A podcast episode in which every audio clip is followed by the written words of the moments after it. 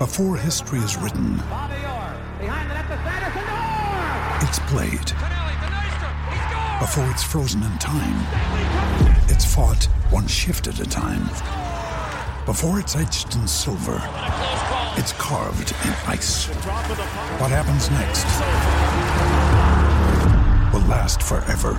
The Stanley Cup Final on ABC and ESPN Plus begins Saturday.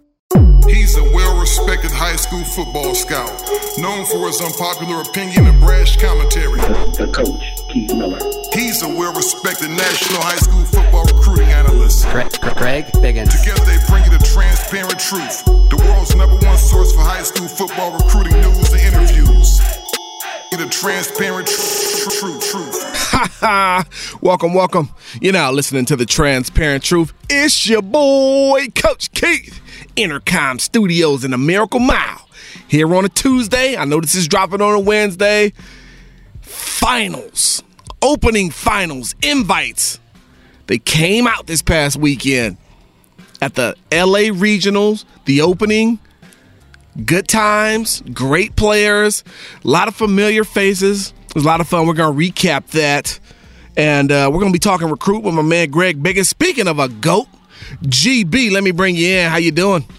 Good, good, good, good. How are you doing? I'm doing really good. Excited about today's show. Uh, got a special guest at the very tail end of the show. Today we're going to have Gary Bryant on, uh, the wide receiver MVP from the LA Regional Nike Opening. He'll be on at the tail end of the show, uh, but we're talking opening recap, position by position, who we liked, what we saw, um, who surprised us. Uh, we got some recruiting with you. We got a sleeper of the week out of the city section. GB, and I found a diamond in the rough, my friend, and I cannot wait to share with everybody who that is. But before we get to that, The Transparent Truth Recruiting Report. we're going to jump right into recruiting with you, Greg. What you got for us? Yeah. So as we talked off air, I think the uh, the big story was Puka Nacua, uh, Orem, Utah, elite elite receiver, longtime USC commit. Reality was, I think most people, including USC fans, had kind of, had kind of a kind of already thrown in the towel that they were going to lose Puka. Uh, came down to University of Oregon and the University of Washington, a couple Yeah. of Northwest schools. Uh, UCLA actually made a late run, but it was the two Northwest schools. He, he went back and forth. It was a, a really tight, tight battle. My coworker and good friend Blair Angulo was all over this one. Uh, was tipped off it was going to be the Huskies a few days early. Um, did not put it out there, so the kid could, could kind of have his moment, and he did. Committed to the Huskies. Uh, I know some people in Utah were a little bit upset. They don't really get it. They thought, why would a kid go on local radio and not go to Utah? It's not always how it works. You can choose whoever school you want to go to, and he chose the Huskies. So great get for them, man. They really need uh, some receiver help, some difference makers, and I think he's good enough to go in there and, and play right now. Uh, connected really well with, uh, with just brand new wide receiver coach Junior Adams. Uh, also, uh, like Bush Hamdan quite a bit, likes Coach Pete, built for life program. So the Huskies win a battle, and I tell you what, man, that Oregon, Washington, those two schools already kind of hate each other. They went head to head for a lot of players this year. That's going to be a fun rivalry to watch because those fans are already super riled up. That's a that's kind of like an almost like an SEC type of hatred between those two schools. It just kind of keeps getting ratcheted up throughout this whole entire recruiting season, Keith. Yeah, you know what? That's going to be a lot of fun for years to come. You talk about two really good coaches, head coaches, and Petersen and Coach Cristobal, two great staffs. They're both recruiting at a high level. And uh, if you look here, Nacua going into a situation, if you ask me, Greg, Washington was very limited on the outside on the perimeter in terms of receiving threats. They did not have anyone that who they who played last year that scared me, who I thought was going to take the ball to the house off one play, off one catch or a catch and run. They needed wide receiver help. Taj Davis, Puka Nacua coming in ready to play. And um, they're going to inject some speed, some athleticism, and some playmaking into that wide receiver room. Excited about what the Huskies are doing on recruiting trail. Puka Nacua, uh, as good as you're going to get kind of on this West Coast as a wide receiver, I can tell you that. The kid's a big time playmaker. I'm a big fan of his, GB. No, he's really good. I mean, he's undervalued. I mean, we talk about Bru McCoy and Kyle Ford. I would not be surprised if this guy is more productive. I mean, he's just that that kind of athlete. Um, a lot of recruiting news coming out of the coming out of the deal on Sunday, Keith. I honestly so much. I still haven't even downloaded all the little interviews I did, but just touch upon a couple. Elias Ricks uh, saying he's still locked in with LSU, but he will take official visits. Uh, the schools he mentioned he, that he wants to visit are uh, Alabama, Ohio State, USC, and LSU. He has one open. He said Miami or Oklahoma are fighting for that last one. Gary Bryant, who you mentioned will be a, a guest of ours, uh, most recently offered by UCLA and Stanford. So he is a scholar baller, high end academic kid. Uh, the schools that uh, he says are recruiting him the hardest, in addition to those two, are Washington, Arizona State, Oklahoma, and then USC still in the mix. He's actually got an official visit set, Keith, to uh, Oklahoma in April. Wow. And then he's got an unofficial later this month to Arizona State. How do you think this kid would fit in that Oklahoma offense? Doesn't matter the offense for me, and we'll talk about this more as we kind of get into our opening recap. Uh, been a big, big proponent of Gary Bryant Jr. for many years. Saw him coming out of eighth grade. Knew he was a special talent. Not going to wow you with a ton of measurables. He is just a a prime time player, a smooth operator. He gets it done on the biggest stages all the time, and uh, the consistency, Greg. Gary Bryant Jr. in any offense at the next level is going to be productive because of his skill set, his will to win, his playmaking ability, and just his natural gift to make plays with the ball in his hands. Yeah, saying that, that Oklahoma offense fits him like a glove. I mean, he's not a guy who's going to be a pro style, go out wide and, and take on, you know, these six one, six two corners. Um, but against, in that system, where you can put him in space, sheesh. Yeah. That's all I'm saying, Keith. Well, you put you put him you put him opposite some of those guys they already got there, like Theo Wease and Jadon Haselwood. You Good stick night. Gary Bryant Jr. in the slot with uh, you know, uh, Spencer Rattler throwing the peel and and, and T.J. Pledger toting the peel, and Oklahoma's Oklahoma's getting, they're going to be in the playoffs for a while. Man, we can talk about Gary Bryant, but we got to move on. Yeah. Um, but he did, man. He was good. That was the best I've, I've seen him. He put on 12 pounds since last year. Um, Yep. Ran four seven eight last year. Went four four six in the rain this year. So I mean, really, really stepped it up in that offseason training program. Korey Foreman, how about him? Uh, USC and Oregon Yep. are the top two for him. I think right now USC's got to be considered the team to beat. They just signed three kids from Centennial, and uh, and Corey said that's kind of where he's kind of leaning a little bit. But Bama and UGA are also high on his list. Jermaine Burton from Calabasas. Uh, he said the three schools. He didn't say these were his leaders, but said the three schools that are coming hardest for him right now are uh, LSU, UGA, and UCLA. Kind of Wow. surprising hearing UCLA's they mentioned a lot more in 2020 than we probably did all throughout the 2019 season. Uh, Oregon is also on his list. Uh, Jermaine's from the South. He's from Georgia. I think a lot of people think he probably will be going back there for his college ball. So I think watch out for LSU and watch out for the Bulldogs. But UCLA is trying. Johnny Wilson, his teammate at Calabasas, he has a top five of Oregon, Washington, UCLA, Ohio State, and Texas. That's his top five right there. And I think he's going to wait and do a, a commitment at the Under Armour All American game. Drake Metcalf, who was the O line MVP. Uh, Oregon, I think, looks good right now, but watch out for Stanford Keith. He's got a uh, he's got a four points up in GPA. He just took the ACT on Saturday. I think if his grades check out and he gets that Stanford offer, which he's going to camp with them over the summer and hopes he gets it, I could see them potentially offering maybe even before that camp. But uh, if he does get that Stanford offer, they could be really, really tough to beat. Uh, Kourt Williams, uh, St. John Bosco, 20, 20 hybrid safety linebacker. He just received offers this week from A&M, Florida State, and Oklahoma. Uh, USC has offered him already, as has Oregon. Those, those are kind of like the local favorites, but this is a kid with the, you know, again, highly academic kid, 3.6 GPA, and I think he's going to be a national guy, already is. And uh, right now, I think he's actually open. I don't think he has a, a short list. He's going to take it all in. Uh, Justin Flowe, always kind of fun to watch. Him and his brother Jonathan just visited UCLA last week. Uh, also in the mix is USC. He's got one official visit that he knows he's going to take, not a date, but he knows he's going to visit a school that goes by the name of Clemson. They're pretty good at football, uh, so they will get an official visit. I'll also mention Alabama high on his list. Oregon is high on his list. Washington is high on his list, and he's got. He's got a lot of schools. He just said he'll probably have a top 15 coming out very, very soon. Darnell Washington, the big six-eight tight end out of Desert Pines, Nevada. He's all over the place in terms of his offers. I think a, a few schools on his short list right now, Keith, are Auburn, Penn State, Alabama, UCLA, USC, Oregon, and Washington. And again, he's got probably a list of 10 to 15 schools.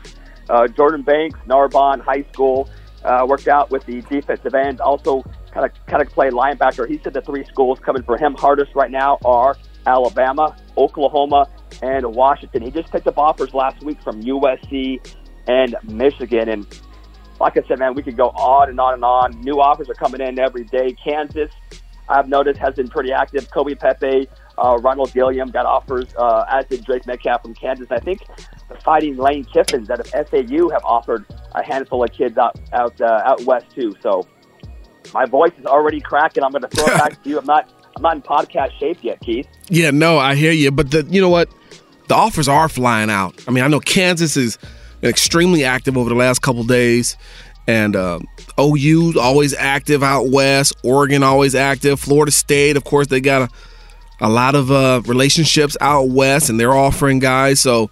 Uh, Kourt Williams, a name that you're going to hear a lot, especially come Friday, as he is our five star Friday guest.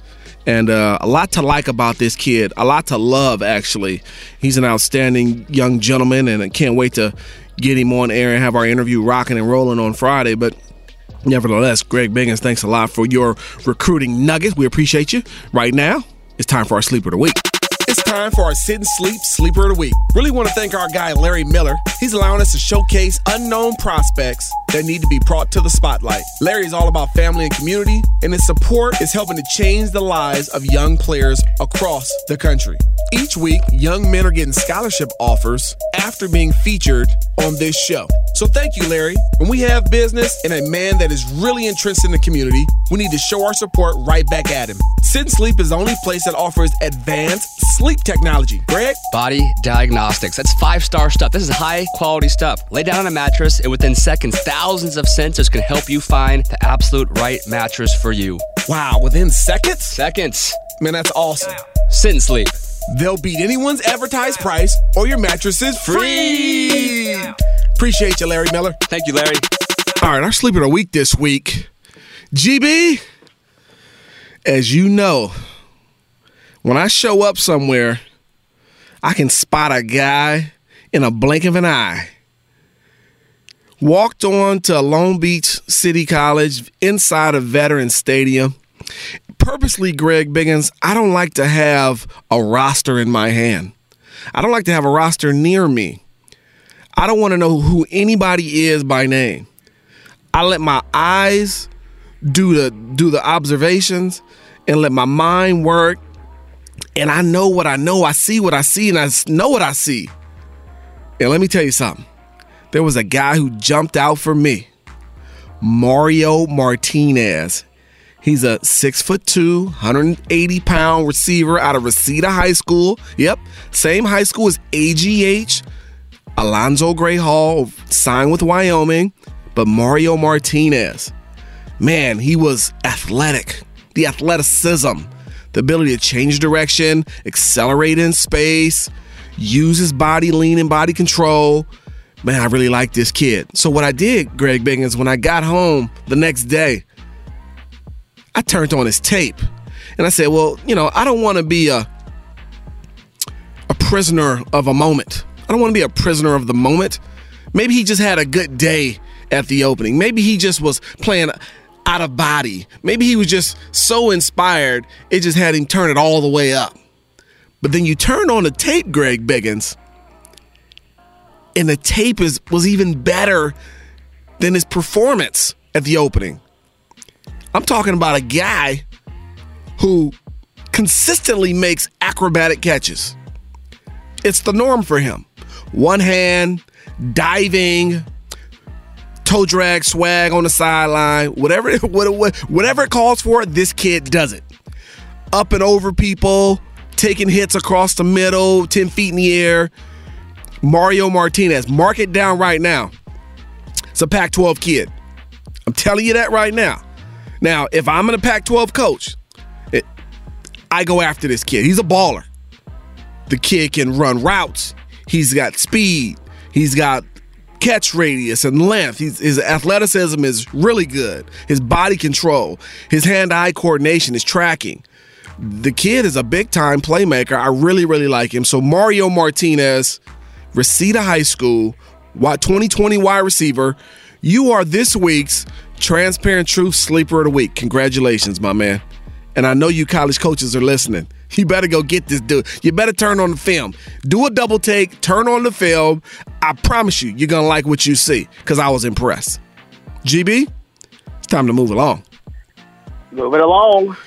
So before we get into our opening recap, position by position recap, we're going to talk about what we saw, what we like, what we thought we'd change, whatever the case may be. I want to touch on a little bit about uh, a little controversy out there.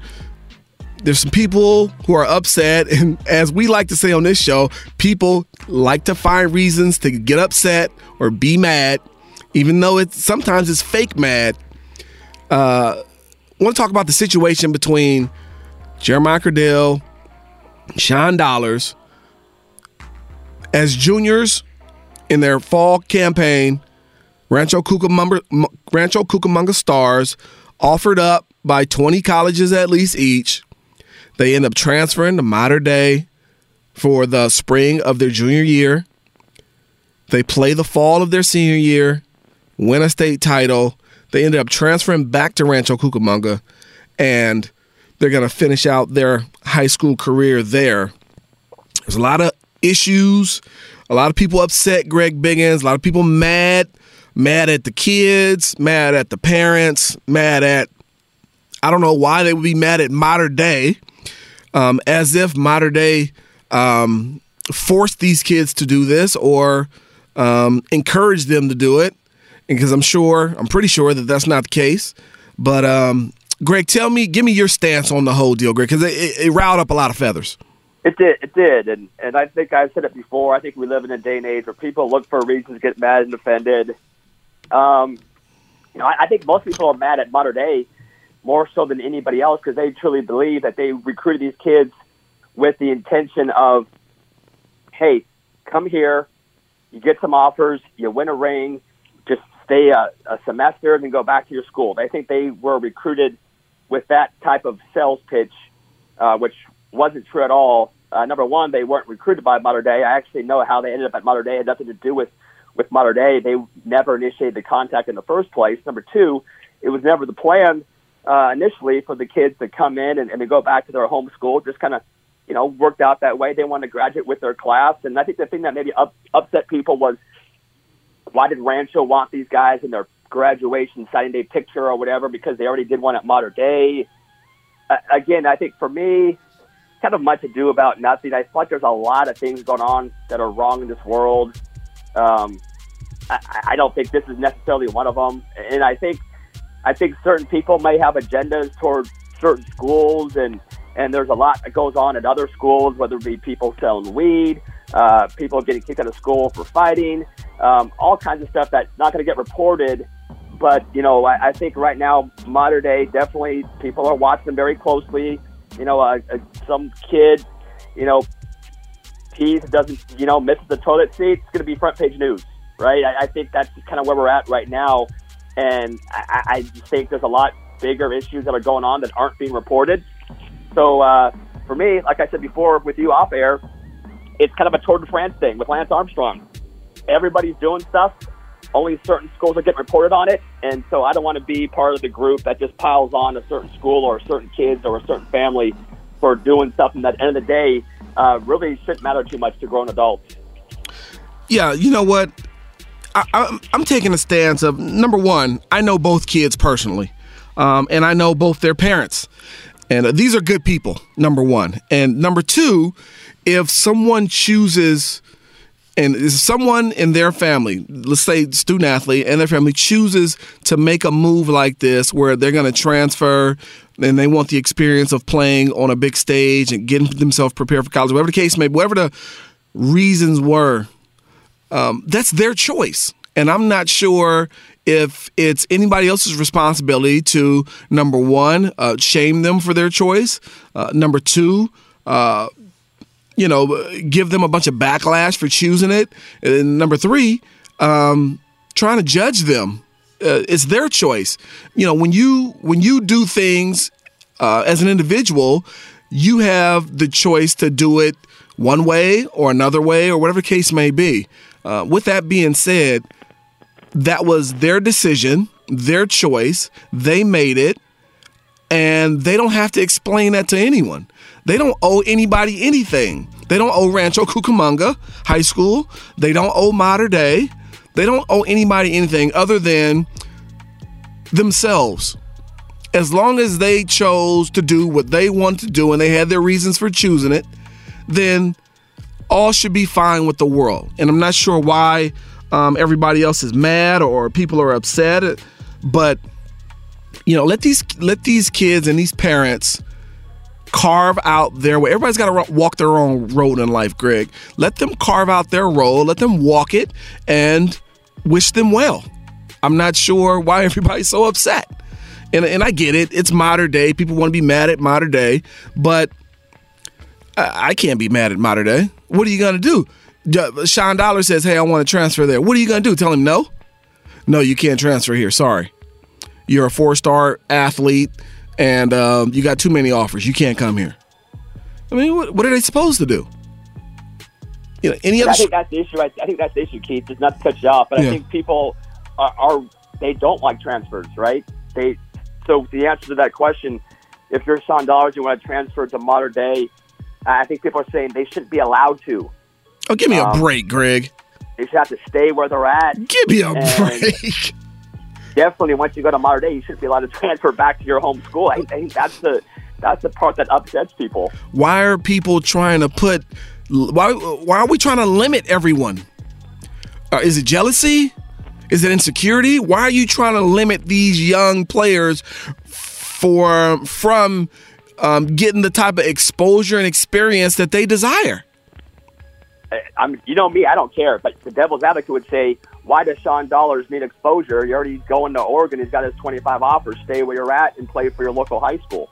Right? Well, That's the devil's advocate. Yep. And honestly, like, I, I'd even, you know, thought, I'm a little surprised. Thought you've always been a guy who I thought was more of the stay where you're at. You know, you don't like the transfers to super teams. Right. So, um, I'm not sure if you're changing, change your mind on that or if you're just kind of, uh, but for me, it doesn't bother me. Uh-huh. But I think that's the devil's advocate. That's the newspaper guys' opinions. That's the, the parents' opinions out there of, mm-hmm. of its rampant transferring. There's only three or four legit teams now. We got to put a stop to these transfers. And what made it a mockery was the fact that they were only there for a, a semester and a half and then went back to their home school to finish off, you know, their last semester. That's it, it, like, that's why I think was really blowing people up and kind of blowing their minds for the last couple days. Yeah, I'm not a super team guy. I'm a guy who likes to take down Goliath, uh, but it's their choice. It's not my choice. I mean, if, if I if I had to advise him, I would have said, "Hey, just stay where you're at. You'd be okay." But if they choose to leave and go join Mater Dei because they want that big platform and that big game experience, more power to them. I'm not going to judge them for that. That's their choice. Yeah, no, I mean, I'm, I'm I don't judge. Yeah, yeah, I'm not going to judge anyone for for doing what they feel is best. I'm just, you know, just a devil's advocate. Sure. People are, are just bothered by the the rampant. Yeah, and, and then, you know, I think it's it's not a level playing field in the sense that they feel some players don't have to do the five game sit out, others do, um, which they feel, hey, Mater Dei Bosco, why don't why don't those kids have to do a five day sit out, five game sit out? Uh, they actually do. Braden Huffman Dixon set out five games and uh, so did Bo Collins at St. John Bosco. So it, it's not just you know it's every school deals with with the same you know similar issues. It's not not just those two get free passes. So kids can come in and, and play right away. Greg, why do people hate Mater Dei so much? That would be a whole show, Keith. and I'm not I'm not even joking. That would be a whole show of of uh, you know, people that number one they win. I think people feel there's an arrogance about them. I think people feel in the last four or five years they've kind of went away from Mater Dei, you know, in the past and kind of someone said sold their soul to the devil, open up the transfer market to go get kids from the IE inner city busing kids in. Well, well, as before, they were kind of the, the holier than thou. We don't do that kind of stuff, and I think all that just really bothers them. You know, the, the people think, oh, there's you, you keep hearing the race card mentioned every time you mention Rollinson or Mater Dei, and I'm like, again, it's, it's a whole show worth of stuff that you could say Yeah. about Mater Dei living in Orange County. And I went to, you know, Ocean View back in the day when Garrett Knight was one of the assistant basketball coaches, and he left Ocean View to go to Mater Dei. And shoot, they were getting players from all over for basketball. No one said anything, but now it's football, and now it's a big deal. But the basketball program is always getting guys from from all over. Sure. But I've been to Mater Dei. I've known Coach Rollinson for 20 plus years. I've never had anything but the utmost respect for him as a man and as a coach.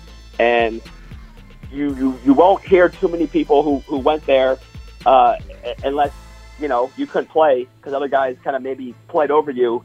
Um, you know, have anything but real positive things to say about the experience. It's a pretty first class school. I've again been there a lot, and it's you know academically they do a, gr- a, a great job. So there's a lot of positives there, but yeah, then they are the number one target that everyone wants to wants to tear down if they can. Every little thing gets magnified for sure.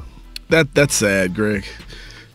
that's sad. It'd be a whole show, but you know, nevertheless, we have to move on. Congratulations to Sean Dollars and Jeremiah Criddell signing both. One to Oregon is Dollars, Criddell to Oklahoma. Two kids moving on in life, free education, a chance to compete on a global scale at the college level and uh, change the trajectory of their family's life. So I think we all can applaud that and be happy for them, or at least I hope we can. Here we go. We're talking the opening, GB. We got an opening recap, my man. Um, I'll be the first to say, Greg, I did not pay much attention to the quarterbacks for a number of reasons. Number one, I can only watch so many guys at one time. And number two, um, there were a lot of really bad balls. And I felt like the quarterbacks as a whole were underwhelming. I don't know what you have on that, but let's start at the quarterback position if you don't mind. What did you see, if you were able to see? Um, what were your takeaways? Yeah, I mean, it was hard. Quarterback was by far the toughest position. I, I don't know if you got the chance to go watch. They did an Elite 11 workout right in the middle of it. So that was, I think, during kind of the tail end of the running back, linebacker drills. They had a separate Elite 11 workout on another field. So if you went, went over there at all, you had a chance to, to kind of see, you know, what was going on. Uh, and I think the two guys, and, and that had a, that had probably more to play into who got MVPs and whatnot. Jack Miller, Bryce Young were the two guys who got invited to the Elite 11 finals. They call it the finals, and then from there they, you know, 24 and they take 12 to the opening. But uh, uh, seen Jack a lot, probably probably as good as I've seen him throw it. Um, gets a little bit long with his release on some of the deeper throws, but probably had the strongest arm that I saw. Um, and then Bryce, I mean, we talked about Bryce forever. He, Bryce was Bryce. You know, some of the best deep balls were his, which is something I know he wants to work on. Is getting a little bit more air on his deep ball. But uh, you, you never get to get the full Bryce in that kind of setting because he's so dynamic as an athlete. But both those two guys were the uh, the Elite Eleven invites. Um, I like JD Johnson also. He's a kid who's uh, interesting story. He was Spencer Rattler, Spencer Rattler's backup Yeah. last year Yeah. at Pinnacle and ended up getting a lot of playing time still and played really well when he got the opportunity and committed to Michigan. So, man, you don't see too many uh, backup quarterbacks getting offered by Michigan. Like, Yeah. that was pretty cool for him. Yeah. right? Um, did you see Did you see JD at all, or, or get the chance to, to watch him spin it? No, I, I didn't, and uh, I regret that because I remember talking about him last year, this last football season, and how he came in for Spencer Rattler, and they kind of didn't miss a beat. I mean, the guy was throwing it all over the yard. He was running, a big kid, big strong arm kid. So uh, I regret not getting the chance to see him, but I'm sure I will as we kind of move along and, and the camps continue to get all the top players there and, Yeah. watch him perform. But um, you said you really liked him, huh? so he had a good day. Uh, Shane Illingworth, I thought, did well in the Elite Eleven part of it. You know, he was talking to Chad Johnson during the delay when it was raining. Um, you know, he, he was. He said Shane was probably the guy who could spin it. And that's when it really started to come down. Was the very end of that. Uh, he was really impressed, impressed with his ability to kind of spin the football through that weather. Um, I, I, I thought it was just okay during the actual uh, one-on-ones, but in the Elite Eleven part of it, um, I thought it was good. I thought Luca Diamont was good during the Elite Eleven part of the workout. Um, I like some of the young kids, uh, Jake Garcia, uh, Tyler Buchner, a couple of 2022 kids, so really young. Um, they they had some some good throws and, and look look pretty good. Uh, Ethan Garbers uh, was solid. Um, you know, won't wow you with a with a big arm, but just you know, real smooth, efficient. We've seen kind of his recruitment really take off uh, over the last couple of weeks. So, like you, it was definitely sometimes there's so much to watch. Sure. You, you try to watch everything, you, you end up watching nothing. Yes. So it's almost better just to kind of just watch one group, and with four different groups going on at the same time, quarterbacks all spread out, and you're focusing on wide receiver DBs. It's almost like, hey, now who threw that ball? you try to find the quarterback after the throw, and but there's like a thousand quarterbacks, so it was kind of hard. It, it was kind of hard to keep track of it. So, but those were a few guys that I thought stood out pretty well. Yeah, yeah, no doubt. You, you hit the nail on the head. Trying to watch everything, you end up watching nothing, and uh, I made that mistake a long time ago, and I've refused to make it again. Let's move along. Uh, let's move to let's say uh, let's start with the let's start with the O line D line. They started off first um, in the morning session. O line D line.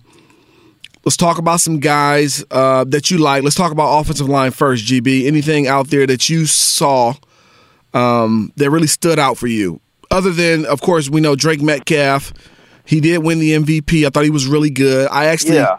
I actually called that he would win MVP, and and he did. I just I've really gotten into his tape as of late, Greg, and I've been really, really, really impressed. Talked to his dad on the phone um, for a pretty long time, and really impressed with Drake. I think he's a outstanding football player, and I knew his his skill set would translate to a, a great camp performance. What else did you see out there, GB? Yeah, I mean that was probably the biggest no-brainer going in. I he actually texted me the day before and said, "Hey, who else is coming?" And I was like, "Dude, Drake, don't worry about it. If you don't get MVP, something's wrong." Yeah. Um, Chris Ward, Chris Ward's disciple, uh, who also trains, you know, Miles Morale, who got MVP last year. So, kind of shout out to Chris Ward, back-to-back O-line MVPs. You know, a guy, Keith. I know you mentioned the receiver, but my, my sleeper was on the offensive line. Okay. Kid from Oak Hills. Yes, I, I got to be careful how I say it's a tough name. name. It's tough. It's a hard one. No foa fia to the phono. Yeah.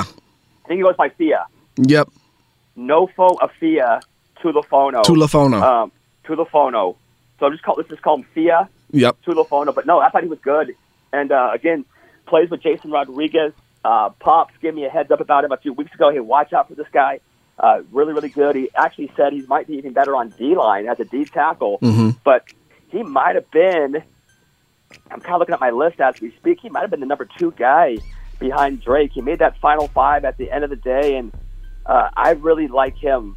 I, I think he he's got a chance. I, both sides of the ball. I think he's you know he's what you look for in a guard. He's strong, strong base, powerful kid. Uh, but you know, pretty light on his feet, lateral mobility. Uh, you, you liked him too? Yeah, I did. I thought he was stout. He was tough to move. He had enough quickness in his feet uh, to kind of mirror guys who had that initial quickness off the ball. But he was strong. He was aggressive. I thought he had heavy hands. When he kind of put his hands on guys, it really slowed up their pass rush. Thought he did a nice job. Uh, Earnest Greene, the two, 2000, 2000, 2022 left tackle out of St. John Bosco, a kid I'm super high on that I've been watching again since eighth grade, since he played. Um, they used to practice right next to my son's 6U team uh, a year and a half ago when we were playing at the Cerritos Vipers. And Earnest and his dad and their team, they used to work out right next to us, Greg. And I used to look at him and watch him. And I used to think to myself, this kid's going to be an animal one day. And if you turn on his tape, and I don't know if you've seen his tape yet, Greg, it's probably the best freshman tape I've ever seen um, from anybody. Offensive line, quarterback, receiver, doesn't matter. It's probably the best freshman tape I've ever seen.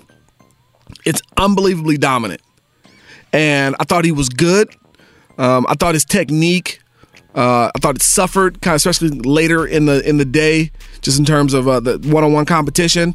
But the the talent is all there.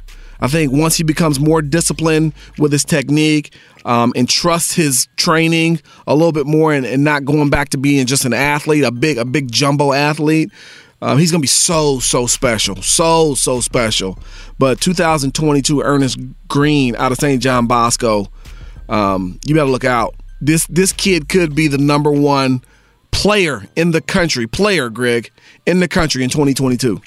Yeah, I mean Wyatt Davis is royalty at St. John Bosco, and, and those coaches have been saying this is the best O line prospect we've ever had here. So yeah, as, as acknowledging what a great Wyatt, what a great player Wyatt Davis was. So no, I did see his film, and it, as you're speaking, I'm trying to in my head think about other freshman film I've seen, and I can't think of another one.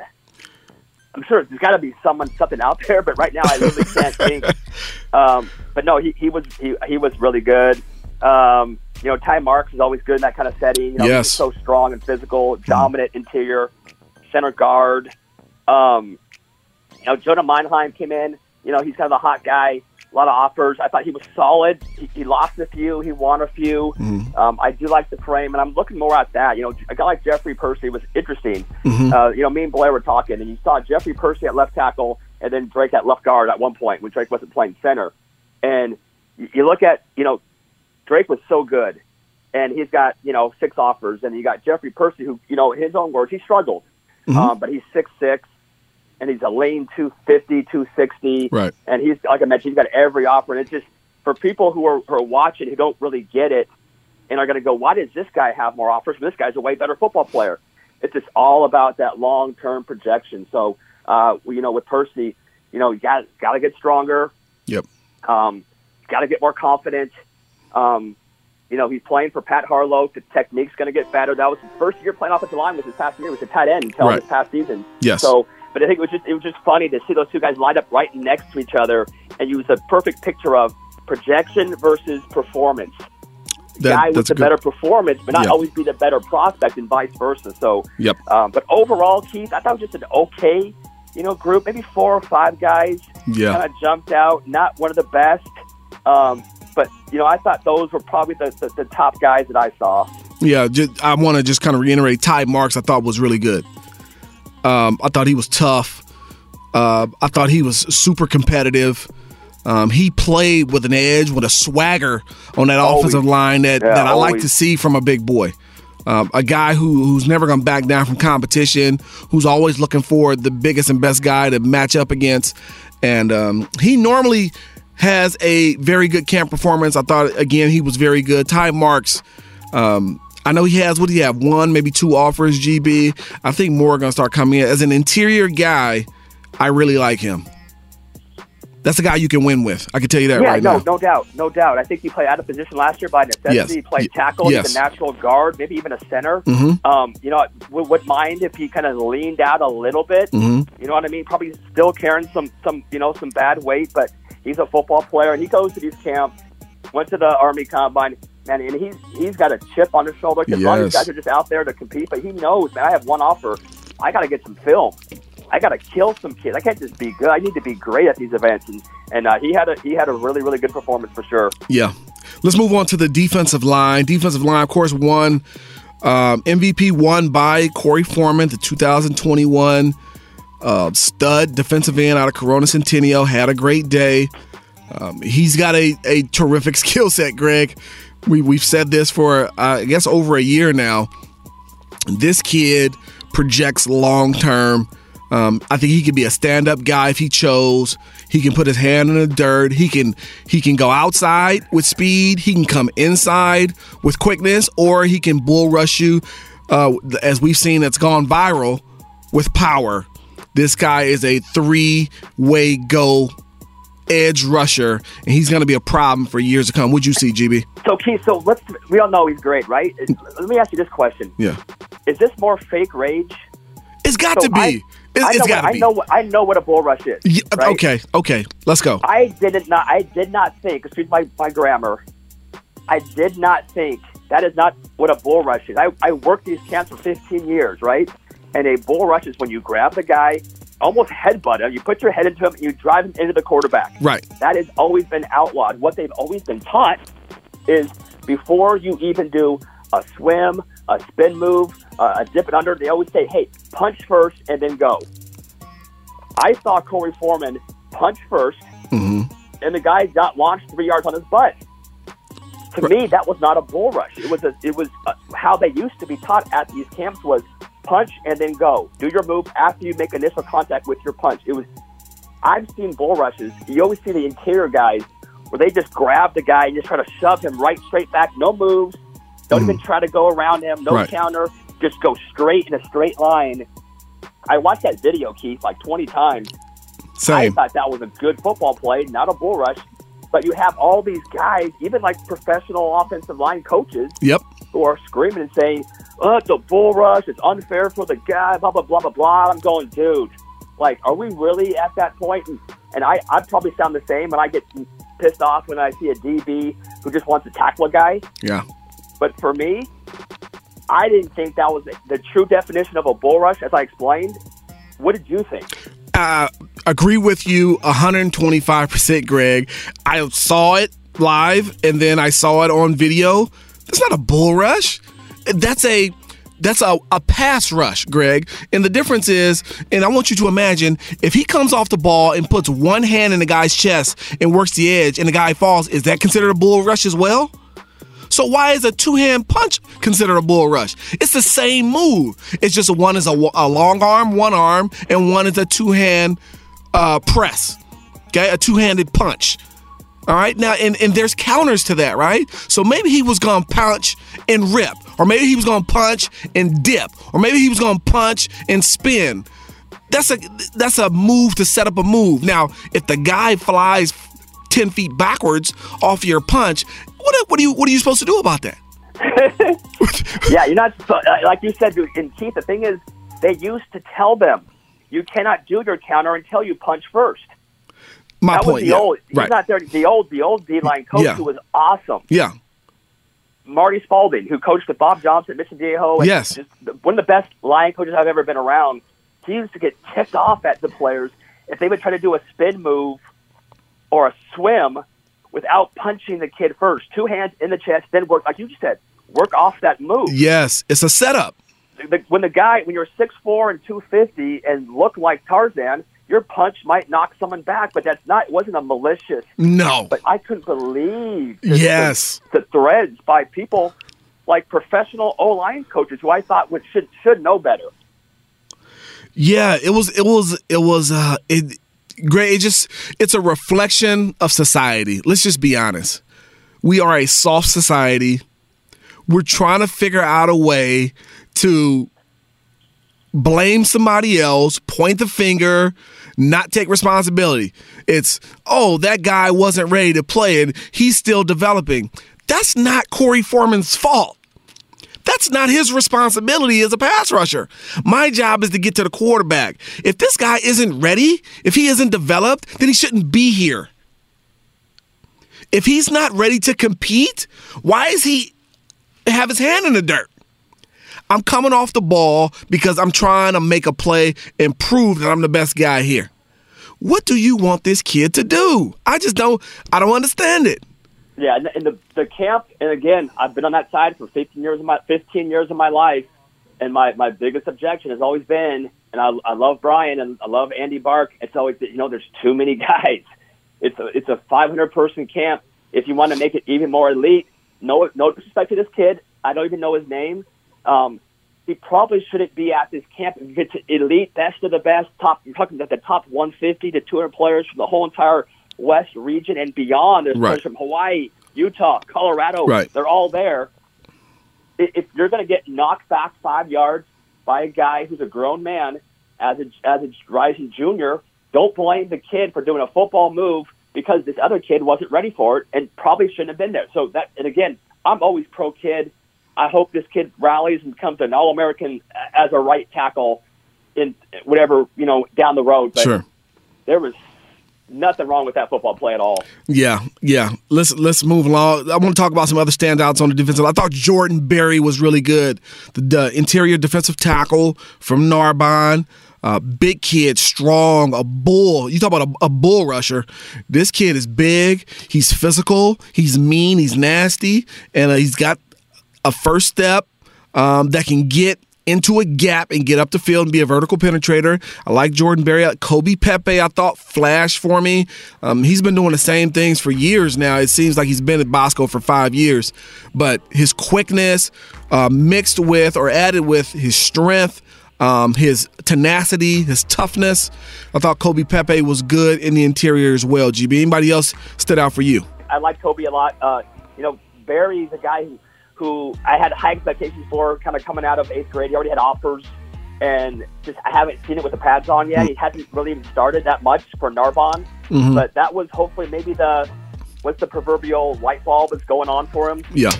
I, I thought that was he had a really good performance. Um, Jordan Banks, I thought was intriguing. I wasn't sure if he was, was going to go with the outside linebackers or the defensive ends. Yeah. I thought, you know, he flashed a little bit. This kid from Utah that I was watching, uh, Iholani Ross. I probably killed his name. I Iholani Rass or Ross, R A A S S, from Skyridge in Utah. I wrote his name down, and also a kid from Arizona, Regan Terry, out of Florence. I thought both those two kids also uh, were pretty impressive. But uh, Korey Foreman, definitely the guy. I'm curious if he gets invited to the opening finals. They don't invite too many underclassmen, but I thought he was definitely deserving. Yeah, I mean, if he doesn't get invited, then you know why even have an opening finals? let's let's just be honest. But uh, he did he did a great job, and you know, just the sky's the limit for that kid. That's you know we've said that for a while, but it, we just reiter he just reiterated that this past Sunday. He was phenomenal. Let's take it to the linebackers and the running backs, Greg. Let's start with the running backs. Um, a little bit of an underwhelming group for me, Greg. Oh yeah. I did not see a ton. Go ahead and take running back. I didn't see a ton, uh, but one kid who absolutely stood out for me and who I thought was phenomenal um, in the kind of chase down drill, the kind of angle chase down drill Cat- to the sideline. What do they call it? Cat cat and mouse drill. No, no, no. The one where you know they give him the ball on the sideline. They kind of got to linebackers got to angle him down, chase him down. You know what I'm talking Like about? the one kind of make you miss drill with one one linebacker, one running back. No, no, no. It's two linebackers. Oh, two. Okay, yeah, yeah, yeah. I Okay, gotcha. yeah. Yeah, I don't know So- the name of that one. And then also in one on ones, Jaden Knott, the 2022 running back out of Norco, I thought was spectacular, Greg. Um, if it wasn't for him, the entire running back group would have had my stomach queasy. But Jaden Knott was special. He's got a special first step burst. He's got special acceleration. Um, he is excellent out of the backfield in terms of route running, his hands. This kid, you know who he is? You know who he is, Greg, at the high school level right now? He's Alvin Kamara. He's Alvin Kamara. He's got terrific running routes. He's got soft hands. He's strong, has a physical um, nature to him when he runs the football. But man, is he fast? I mean, this kid has a a burst. He has a second gear that a lot of people can't get to. Jay Knott, watch out for him. Special special football player. Yeah, no, uh, our, our buddy Maury up in Northern California, who you know trained Joe Mixon and Najee, he's already been talking about this kid. Um, I, I thought Jalen Armstead, he got MVP. I thought he was pretty solid. Mhm. Um, again, watched him a little bit, not in those drills that you just named, but more the the kind of the pass routes. I don't know what you call it, running back, linebacker Yeah. one on ones with the with the pass Yes. he catches the ball really well. And then I also, um, you know, I thought Chris Street had some moments.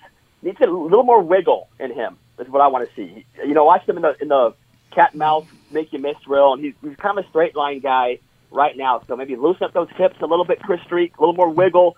I like the body, I like the frame, I like the toughness, and that kind of that's not really his setting. We know he's great in pads, but uh, if he added a little bit more, a little more wiggle, loose up those hips, I think he's got a chance to be even even better. Should we jump to the linebackers already? Well, really quickly, Greg, that's interesting because Chris Street has, if you put on the tape, he's got some special moves. I mean, he he he has a spin move that looked like Barry Sanders earlier in the year, and um, normally he can make guys miss. Maybe that just wasn't the setting for him, and it, you know, as a running back. That doesn't tell the whole story. We know that for sure.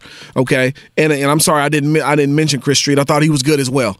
Um, but it was it's interesting that you said you know he wasn't as shifty um, as you would have liked to have seen him. Maybe loosen up those hips a little bit, uh, be a little bit more natural, making guys miss. He was, I know him to be that guy uh, on film at least. Uh, but for some reason, that didn't show up for you um, yeah, at the I've thought opening. He was more of a one cut and go kind Yeah, of guy. I never yeah. really seen him, you know, one on one open field. He's more apt to run over the guy than try to like do a couple of quick jukes, stutter Yeah. step. I Yeah. never really seen. Maybe again, you saw it in a different game than I Mhm. than I watched. But when I watched him, I, I love his running style. But uh, he's been more of a he's more of a power back Yeah, than a than a guy who's going to shift you and, and kind of you Yeah. know, make you break your ankles. yeah, yeah. I hear you. I mean, hey, that if that is what it is, then it is what it is. Let's move along. Uh, Jakai Torres, kid from St. Bernard's. Yeah, yeah, he's got a chance. Yeah, he's he definitely has a chance. Uh, I like I the kid. Yeah, I like his tape. I know the kid. I like his tape. Yep, I like the kid. Now, now, let's move to the linebackers because we're gonna bring up Jakai really quickly. Probably not in the best light, but I thought he was pretty good as a runner. Linebackers, uh, Greg. There was a kid from Los Alamitos, and I want to say his name is De Leon. Yeah, Gio. Gio De Leon. That's his name, right? Giovanni. Yeah, there, there it is. Giovanni De Leon. Um, I didn't really know much about him. You know, heard about him, but didn't know much about him or in terms of seeing his tape and whatnot. But I thought he stood out for me. His frame, um, his foot speed, his ability to play on balance in space, um, his length. He's he was a football player. I liked it. Um, I thought Noah Sewell, who was the linebacker MVP, I thought he was very good.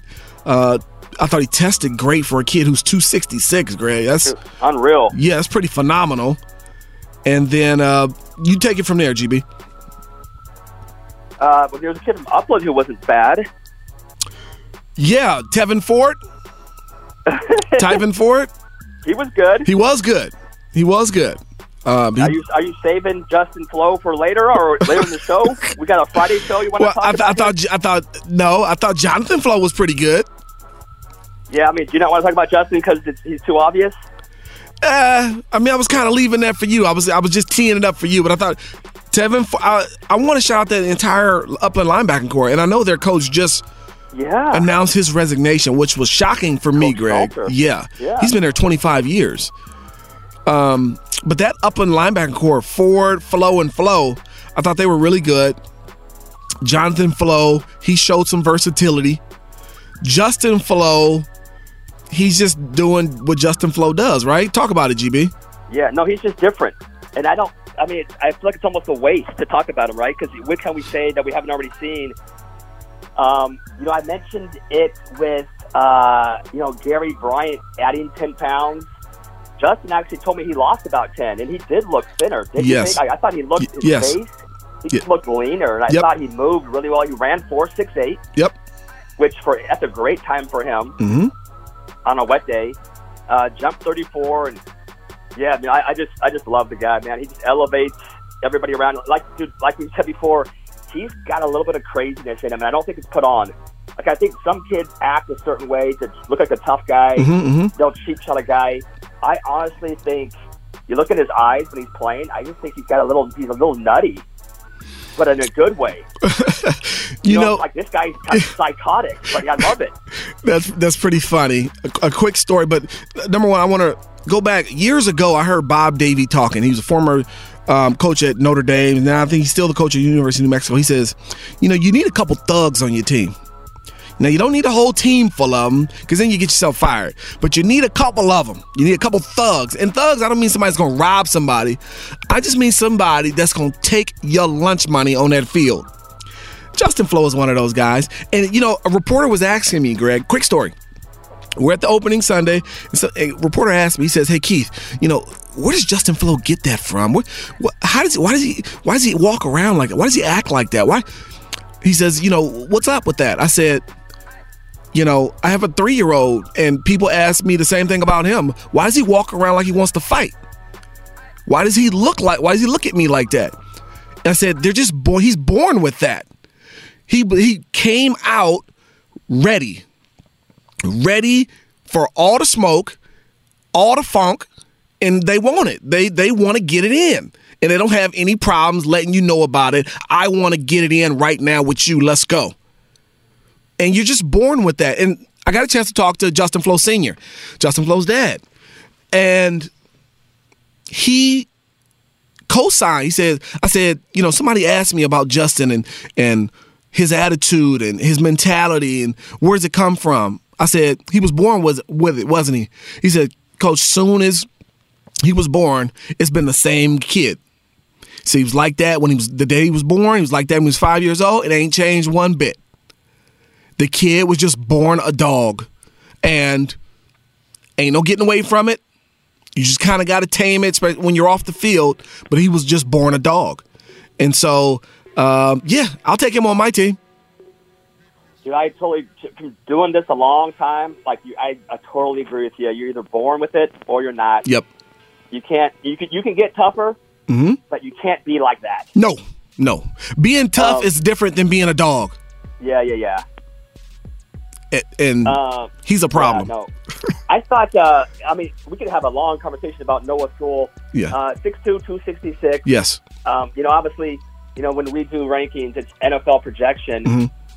Dude, the guy moves really well. 35 vertical jump, Mhm. 2 shuttle, but he's going to be 290, right? If, if he allows himself to be. Yeah. And it just seems like, man, he's got three tech written all over him. But we saw him last year in Las Vegas, and then again, he also showed up at the uh, Army Combine, and he he looked like a he looked really good. Like it's so much more athletic, so much more fluid in the way he moves. Mhm. And I think he's okay with the thought of moving down and playing. Obviously, he loves linebacker, Right. loves it. That's what he wants to play. That's his position.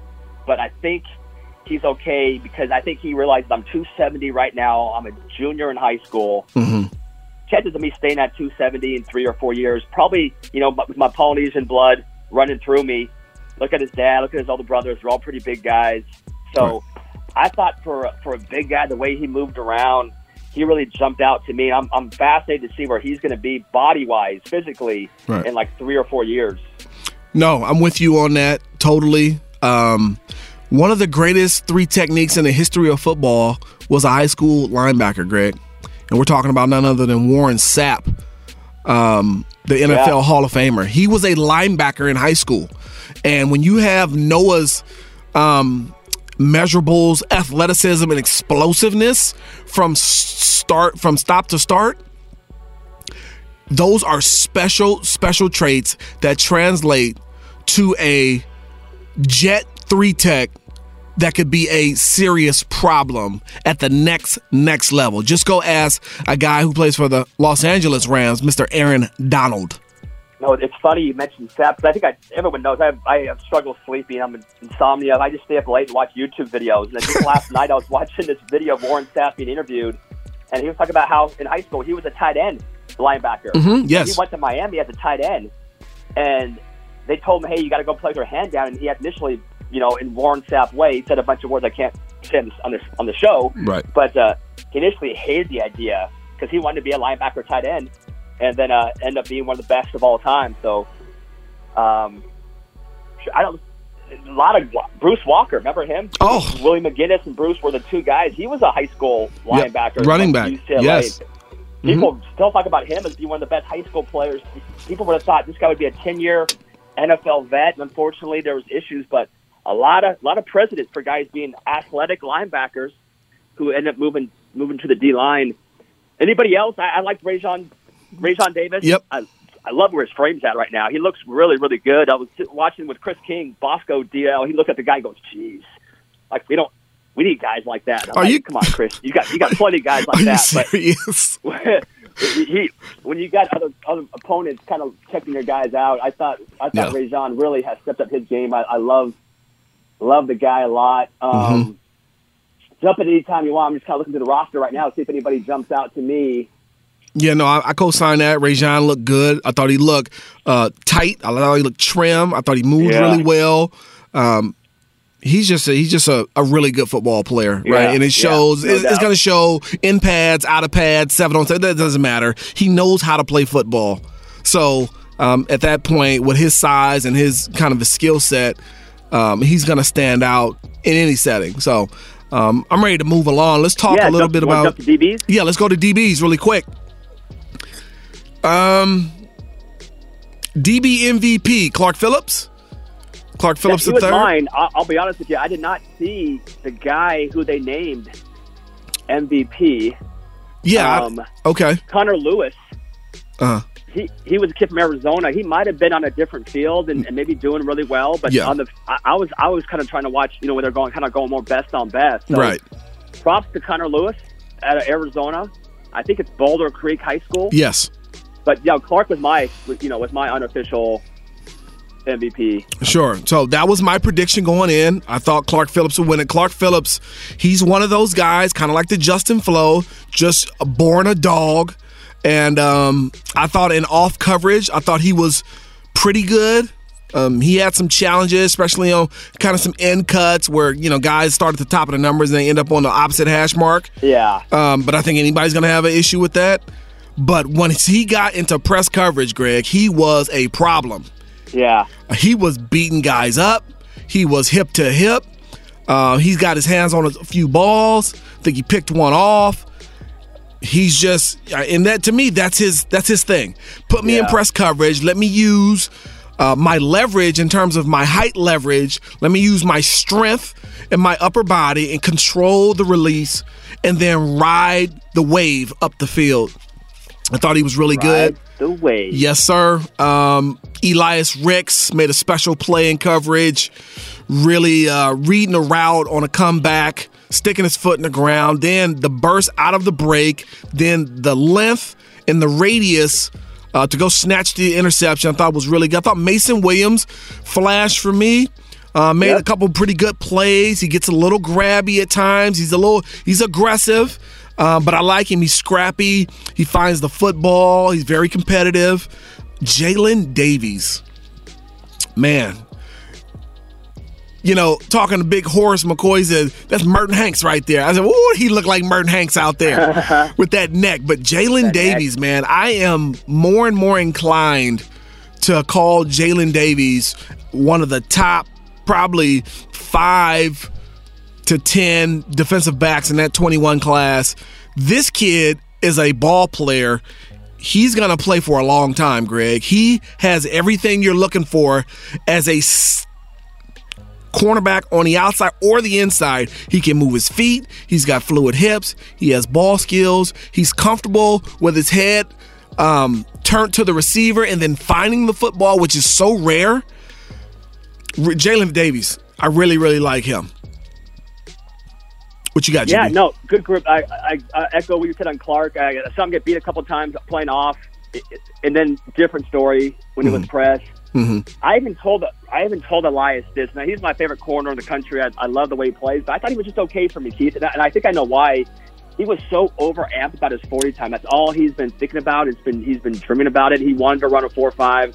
He told me he's going to go four four, but he's hearing the talk about he's not elite elite because he's you know he has that four six on his resume, and so he's he's only been doing speed training and not a lot of actual DB training. So Yeah. I saw him get beat probably more on Sunday than probably the whole year combined Mm-hmm. this past 15 games. But he made some plays. But you know, I, I thought Gary got him a couple times. I thought Chris Hudson got him a couple times.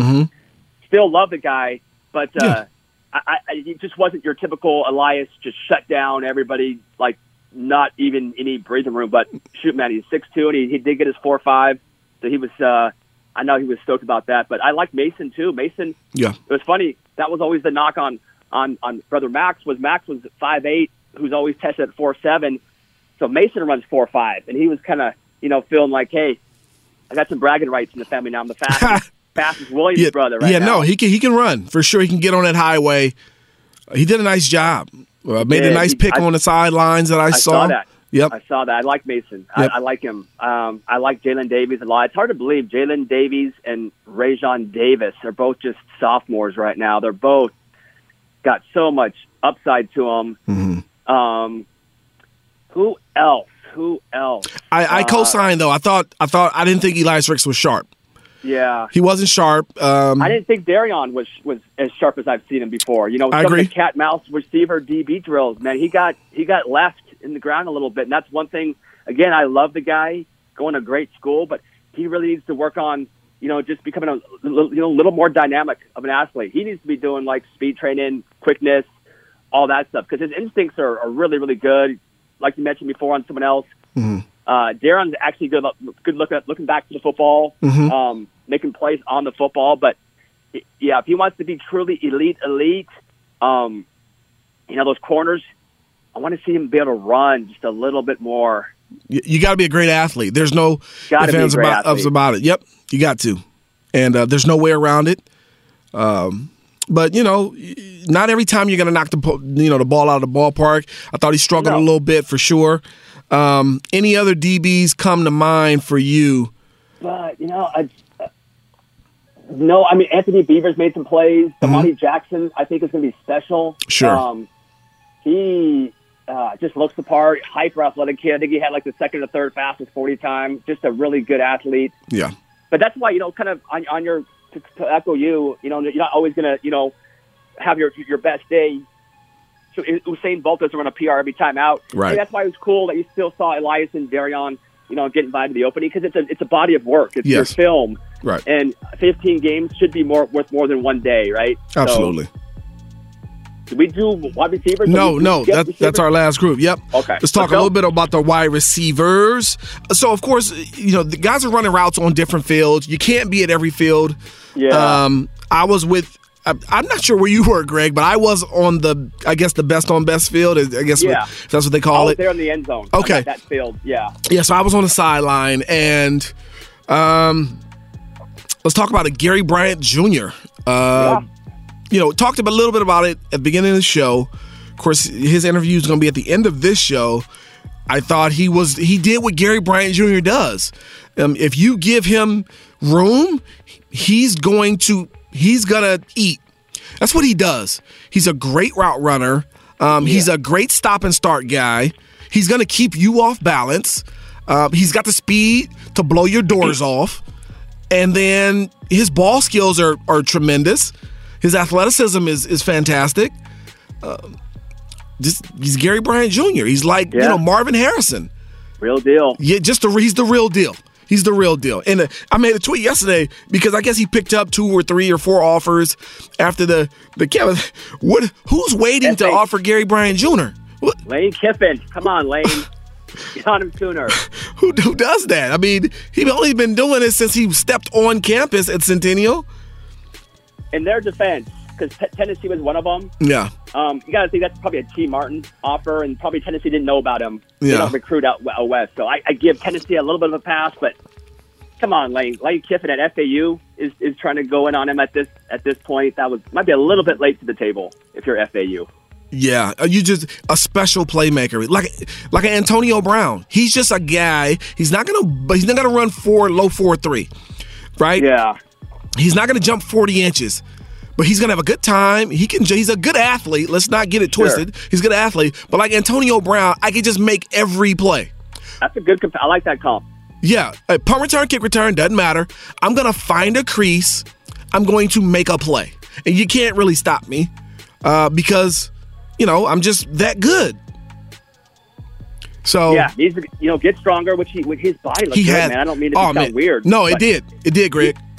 And if you're that, if you're five ten, like Antonio Brown, um, I mean he's jacked, Sure. right? So you can be five ten, but you got to be strong Mm-hmm. as heck. Now Brandin Cooks has always been real thick, strong kid.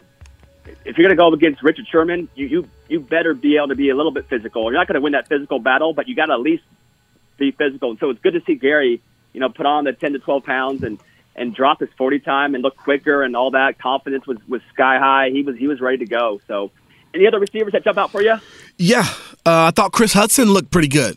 Yeah, I he had a did. good day. Um, yeah. a, a route runner, a ball catcher. I love his awareness.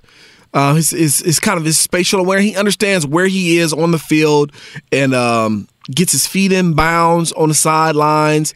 He's a guy out of his breaks. I think is good. Probably because not probably because, but one of the benefits of kind of being a shorter receiver and getting in and out of your breaks is easier. Um, I thought Johnny Wilson looked special. Yeah. Johnny, um, I've always thought he was special. And uh, last year, he wasn't moving at the same speed, Greg, that I anticipate for him. And you know, I kind of have that same problem with my own son, who's tall for his age, and when you're kind of going through those growth spurts, um, you kind of slow down a little bit because you're going through that kind of awkward stage, right? And Johnny now at 6'6", 220, but he looked nice and comfortable, Greg, in that 6'6". He looked fluid, man. That's the best word to kind of Oh, yeah. describe Johnny on Sunday. He looked fluid.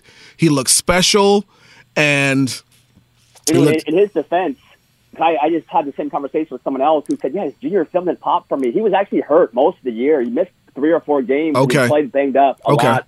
So I saw a guy who just didn't look like he had a lot of juice, and I thought maybe his body's getting too big. He's Mm. going to grow into a tight end. right. Even asked Curtis about it, Conway before the for the camp. I go, Mm. hey, you know, break down Johnny and, and Jermaine and first Micah, you know, and, and he he said, you know, Johnny can go. He's like he's you're gonna be shocked when you see just how he- he's healthy now.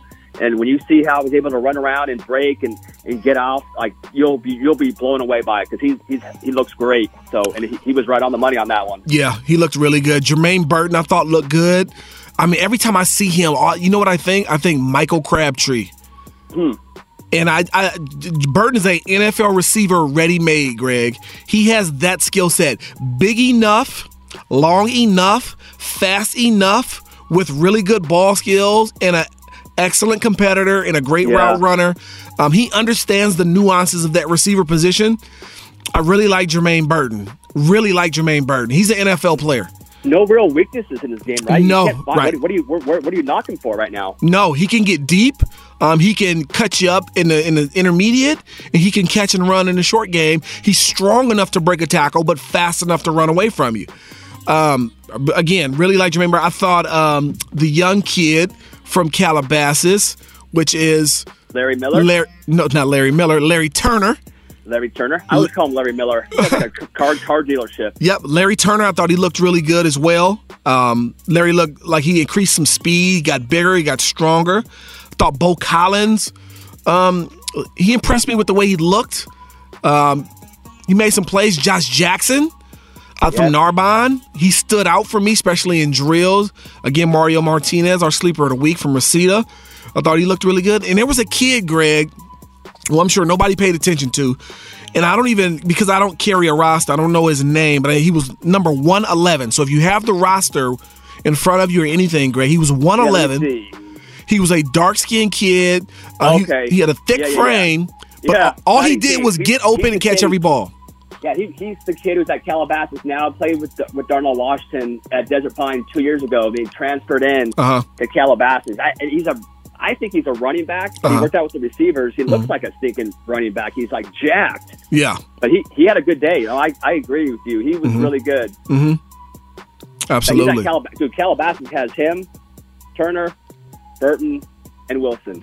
Yeah, they're- not, not a bad little trio. Yeah, they're loaded. Uh, Want to shout out uh, Coach Superfly's son.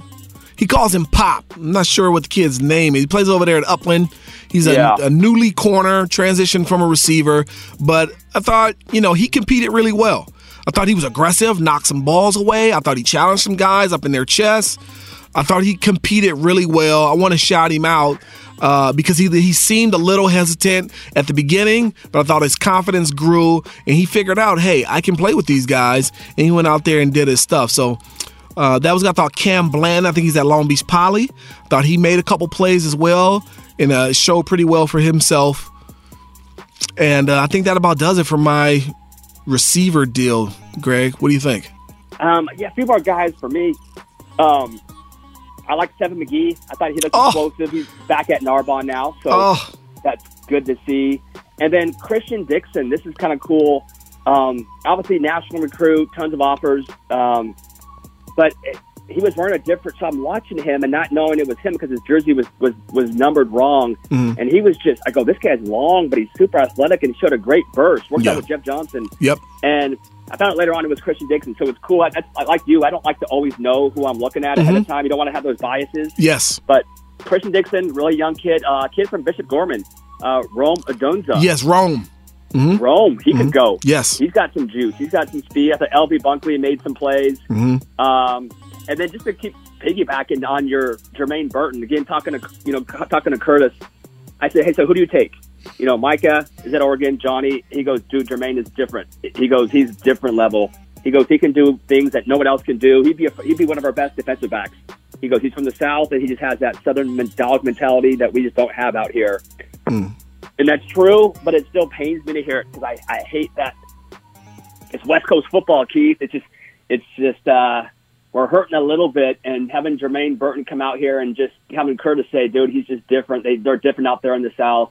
Yeah. It's so true, but uh, that was probably the deepest position. You think was probably the wide Yep. receiver position, probably the deepest. Yep. It was a good group. It was definitely a good group. But speaking of Curtis Conway, I, I sent out a tweet yesterday and got a lot of run on it, GB. I thought Curtis Conway was phenomenal. He was probably my MV, my overall MVP of the camp.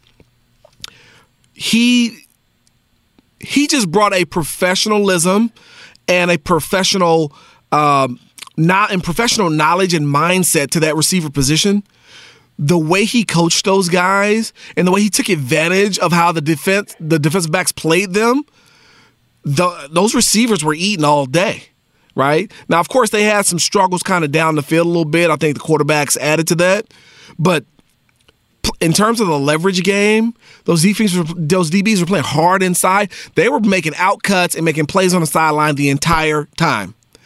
Uh, and Tur- Curtis did a great job of helping those guys get lined up, you know, really working on, you know, taking the leverage and really uh, expanding it, expanding that leverage to the outside. I mean, Gary Bryant, he wasn't just catching out routes going out of bounds. He was catching uh, Greg and he was turning up without being touched, right? And this is touch football we're doing out here. So um, I thought Curtis was really good. He did an outstanding job coaching those receivers, and that's that's not a knock against the DB coaches or anybody else. I just thought he stood out for me, and his guys took advantage of his expertise. Yeah, no, I- it's always educational talking to him. He, he's so smart, and Yep. it's funny because he always points out. I think he, I think he forgets that he, he told me the same story ten times. But you know, you know, I was a I was a quarterback in high school, GB. Yeah. I'm like, I know, Kurt. You told me that the last time we, we talked. So, like- so I had to fine tune everything, and I wasn't just people thought I was just a speed guy. You know, speed's overrated, which is he always, every time he talks, he says speed's overrated. And he was a be 10 4 guy. You got he was he goes, and I was a speed guy. I was a track guy. Yeah, he But was. You need to ha- he goes, you need to know how to corral that. And if you can't, speed's worthless. So Yeah. he's good people. Yeah, no question about it. All right, now I'd like to welcome in four star wide receiver per 247 Sports. We're talking to Gary Bryant Jr. Hey, coach, how you doing? hey, it's all about you, big dog. You know what I mean? You you come from Sunday shining to Tuesday recording on the transparent truth. When you ball, you get the call. Gary Bryant Jr. Here on the transparent truth, the dynamic Gary Bryant Jr. Coach, really appreciate it. Hey, Gary. We've been knowing each other for quite a while now. Saw Gary coming out the eighth grade, met him, met his dad, good people, met his mom, uh, sibling. And uh, Gary is a, a special young man. And uh, I got the other GB. I guess I got Gary Bryant Jr., I got Gary Bryant, GB, as I like to call him. Then I got Greg Biggins. Two goats. I feel like I'm on a farm. Greg Biggins, take it over, my man. What you got for us? What is up, Gary Bryant? Look, I haven't haven't talked to you in a long time. Nothing much, Like nothing much. Hey, congrats, dude, on everything. We already kind of had this conversation at the end of the opening, man. You were banged up. You were kind of hobbling a little bit, tired. Long, long day. How you feeling right now?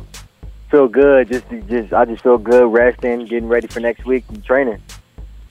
So what is next week? What do you got next week? Update me. Uh, we have the um, Adidas camp, so we'll be there performing. There you go. Hey, what is your schedule? Run it through me. You, you just did the opening. You got to the opening. You got Adidas next week. Yeah. What else is the, what's the rest of your spring plans? Uh, I have the Adidas camp, and then um, I'll be going to Oklahoma April 10th through 12th for my official, and then uh, I'll be up in Arizona State February 28th uh, for an unofficial for their spring game. So that's pretty much it so far. Hey, I definitely want to get to definitely want to get to those college visits, Gary. But let's just kind of talk about the opening for a second on Sunday. You know, it's kind of funny. I talked to your pops early in the week. He, he wasn't too sure if he wanted you to run a 40. He said, you know, Gary hasn't really been training for that. He's been doing wide receiver stuff, but not a lot of speed training. You go out and bust a four, four, six in the rain. How did you feel? And uh, kind of going in, did you feel you had that time in you? I just I, I just wanted to go by how I felt at the time, and when I went out there and started stretching, I felt kind of good. My legs was loose. Uh, the, the camp on Sunday was the first thing I did since since season, uh, besides training. So I felt good to come out there and run. And when I ran, it, he said four four six. I was like, woo, it felt good. Like all the training and stuff I've been doing. So just to know I'm there, I just got to improve from from there. So Gary, I mean, you look really good. I mean, me and Keith, we're just raving about you, and it's. Uh, I went back just for the fun of it, looked at your just your combine only test results from a year ago, and now you put on like 12, 13 pounds. You look good. You're got some veins in your arms finally. You're obviously uh, you, you scratched your 40 time last year. This year you, you go four four. I mean, if you if you can, what have you done in the last year to kind of get bigger, stronger, faster, quicker? I know it's kind of hard to train during the season, but uh, what, what have you been doing the last year to, to become such a more dynamic and a stronger athlete? Uh, just hitting, just hitting the weight room twice, twice a day. After well, we would hit at school, and then after school, I go hit the weight room, taking taking protein, eating a lot more healthy, healthy things like, and just on the field training in, in between the white lines, training hard. Hey, so Gary, great season last year, right? You guys are running the table. You guys are smashing everybody. You get to the semifinals, and you always know it's always going to be Centennial against either Bosco or Centennial against Mater Dei. You're playing against Mater Dei. You know, you look at look up at the clock and it's 21 to zero already. Uh, what do you remember from that game, and kind of how disappointing was it to go out that way? Uh, I just remember us just having a bad day on offense. You know, too many too many mistakes on the offense side of the ball. Our defense was pretty good last year, and they held their own in, in, in, the, in the game we played against Mater Dei, and they held their own all year. We just got to come out stronger this year, um, offensively, uh, with the big games, even even before playoff time. So I think that that'll change this year as well. Yeah, you guys' de- defense really was good. Um, obviously, had a, a few pick sixes, but you guys get Mater Dei week zero this Yeah. coming fall. Are you already thinking about that game? I mean, it's got a long way to go. We got all this, you know, spring, summer events and some official trips. But are you already thinking about a little little payback to those Monarchs? Oh yeah, yes sir. Most definitely. Just thinking about just getting on that field week zero, playing there at Santa Ana Bowl again as well, and I know it'll be a fun game, great competition. I know uh, Mater Dei has a lot of great DBs, so we just got to come out on our A game and just train hard this off season so we can come out with the victory. Hey, what's it like playing for Matt Logan? I mean, I don't know if you listen to the show or your pop says, but me and Keith talk about Matt Logan in, in almost a weird way, like almost like we, we're in love with the guy, which Yeah. uh, which is partly true. I mean, he's probably the best high school coach I've been around. Maybe Bob Ladouceur at De La Salle, but it, what is it like on a daily basis working for a guy who's basically a, a football genius? It's it's amazing just seeing him coach us and tell us what, what we need to be doing to win to win games. You know, no off season. I just got out the weight room right now. and He was telling all the kids that that we got to just push harder in order to win. He knows what it takes. He needs a winning coach, so we just listen to him and do do what he, do as he says. So Gary, right now your your stock is really blowing up. Tennessee just offered the, the Yeah. fighting Lane Kiffins at FAU just offered, but uh, you told me you have about five or six schools that are kind of pushing hardest. I think you know. Correct me if I'm wrong. You mentioned Stanford, UCLA, who just offered. Uh, Yes. Washington is in there. ASU is in there. Oklahoma's getting a visit. USC is always going to be in there. Uh, if you can, right now, what's uh, what are maybe? Uh, that's a big list. You have maybe two or three schools that you really feel like you're connecting with, maybe better than the others? Uh, I feel like I'm com- uh, connecting with Stanford, well, Washington, Arizona State. I love Arizona State coaching staff with Coach uh, AP, Coach Likens, Coach Fish. Um, I feel like I, I connect with Coach Doty as well. We, me and Coach Doty been talking for a long time before they. I mean, yeah, before they offered. So when they offered, it was just a blessing, and now we just can continue to build our relationship with with Coach Doty and UCLA. So I already asked this question. I know the answer, but I want the fans to know. You- You've got one official trip set to Oklahoma in April. You mentioned the other four are going to be in the fall, so you can see the kind of see the game atmosphere. But what made you decide to take the one official visit to Oklahoma in the spring, as opposed to you know taking all five during the fall season? Yeah, I wanted to take one uh, for the spring game because I know uh, coach was telling me like he could spend more time with me rather than if I go out there for a game because I'll probably come out there Friday and they'll be sleep Friday night getting ready for the game Saturday. And Saturday I have to spend time with them um, after the game as, as opposed to the spring game. I can spend time with them Friday when I come out there, uh, Saturday all the time, um, and then even Sunday when I leave the day I leave. So Stanford is, is a really unique offer for me. I mean, that's like, you know, you got to be a special, not just an athlete, but a, a scholar athlete to get that one. Uh, how do you feel to get the Stanford offer, and, and how high is your interest in the Cardinal right now? Uh, it felt great. It felt great. You know, just knowing that football is, is not always going to be there. You have to have a backup plan, and for uh, Stanford to offer me academically wise, you really can't beat that. So I know I take a big toll in that, and Stanford is always going to be high on my chart just because of that academic wise. And then the football program is amazing too. At that, I know they got Tanner McKee. He's going to be in my class uh, because his trip. So I know I can link up with him, and they'll have a pretty good program there. Mm. Dang it, Gary, you're reading my mind. You're still my thunder. I was about to ask you. Mm. You know, Tanner went on his mission for two years. Yep. Coming back to Yep. Stanford for your, he'll be part of the 2020 class. What do you Yep. remember about Tanner McKee? I mean, that, that guy can throw the ball like like few others. Uh, Yep. what do you remember about Big Tanner? I remember just ball placement being on my nose, every in and out, every break, just right there. I really have to do no too many anything hard, acrobatic catches, none of that. I know the ball is to be where I need it to be when I play with Tanner. So I love that. And then locally, USC's always been there. Um, you know, I've heard you say that's kind of like the, the school that a lot of your family, you know, kind of supported growing up. UCLA recently offered. Uh, there's, you know, Chip's been criticized a little bit for for delaying offers. Right, it's taken too long for a lot of, lot of people, but they finally put the offer out there for you. If you can talk about USC and, and growing up, was that your school? And then also UCLA. You know, you camped them last year. Um, they haven't offered too many players in the 2020 class at all, but uh, was was the offer? You kind of like, you know, did it did it rub you the wrong way, or do you kind of understand that it's it's a long process and it takes time to get offers from from, from certain schools? Uh, no, I kind of understood it was a long process. I, I still talk to Doty all the time. He was just telling me, "Be patient, it'll come. Be patient, it'll come." He was telling me it's a long process. They got uh, Chip Kelly as a head coach, and he wants to really clear everything out and get his recruiting class uh, going. So I was just patient with it. Really didn't get too upset with it. Me and uh, Doty still had a great relationship even without the offer. So I, when it came, we just continued from there. And uh, with with USC, I know I know JT Daniels. We throw the ball all the time. I know they got Bryce Young, 2020 quarterback, and he's great. I can go in there with him, and and and I know they got a great receiver corps. So just for me to come in there and fill the shoes as a receiver corps just goes good. Uh, ASU, you, you mentioned that's that's a school. I, I kind of noticed your, your your voice got a little little more excited. You mentioned ASU and just the connection you have. You've been there once before. You're going. I think you said what at the end of end of this month, right? You're going to go visit Yeah. ASU again. What's your relationship like with, with those coaches, and and uh, what is your uh, kind of you know vision for ASU in terms of they're moving in the right direction? Coach Herm did a great job. I think he exceeded a lot of expectations. But where do you see ASU in a couple years from now?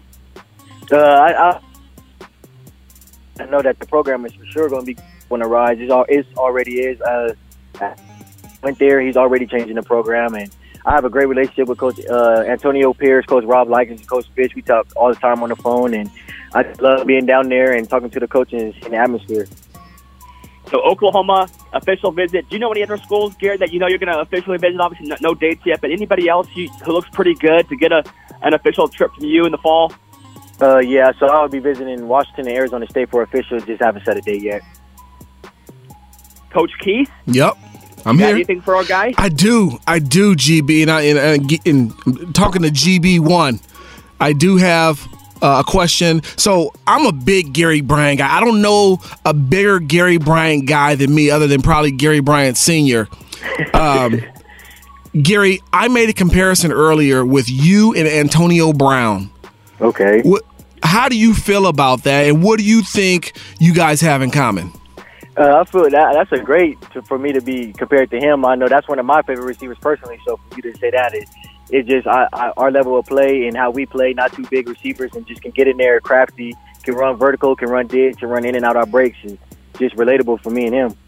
Yeah, there's no question about it. And lastly, for me, you grew up um, out in the IE. Tell me about your what your Pop Warner experience was about. Who you played for? Were you always? I, I heard the stories, the legend of Gary Bryant. You were always kind of the guy. But tell me a little bit about your Pop Warner days. Uh, Pop, one of my first uh, uh, tackle football team, I played for the Moreno Valley Ravens. Uh, we, we were we were we were good. You know, my dad coached us. We went undefeated like almost my all my years playing youth football. Uh, just and then I moved when the when the Ducks first came out. I played for the Ducks and went over there tried to get my name buzzing. I know the Ducks have a good name as a program for the show, so I went over there tried to get my name buzzing. And my last year I played for um, Paramount Pirates, and then that was that was it. And I went high school. Yeah, no doubt about it. So now, you know, going into your senior year, this is your last hurrah, your your your grand finale. What do you expect out of yourself and out of your team on this last ride? Uh, just competing, come out there competing. I know Coach Logan is, is scared of no competition, and, and that's how I want our team to be. You know, we got obviously Mater Dei week zero, and I want I want us as a team to come out there and be prepared, and hopefully the result will come out a little different this time. But I know that we've been working hard for this season, and uh, myself, I've been working hard as well. So hopefully everything pays off. No doubt about it, ladies and gentlemen. Gary Bryant Jr a special football player, a great student, and an excellent young man here on the Transparent Truth. Gary, we appreciate you for joining us. Get back to school, get back to class, and uh, have a great rest of the day. Oh, I appreciate you. Appreciate it, Greg Biggins. No doubt about hey, you it. too, GB. All right. Ladies and gentlemen, we appreciate Gary Bryant Jr. It's time to bring this baby to a close. I know it's been a long show, but thank you for joining us. There's a new sheriff in town, and his name's Richie Hammond. Y'all be cool.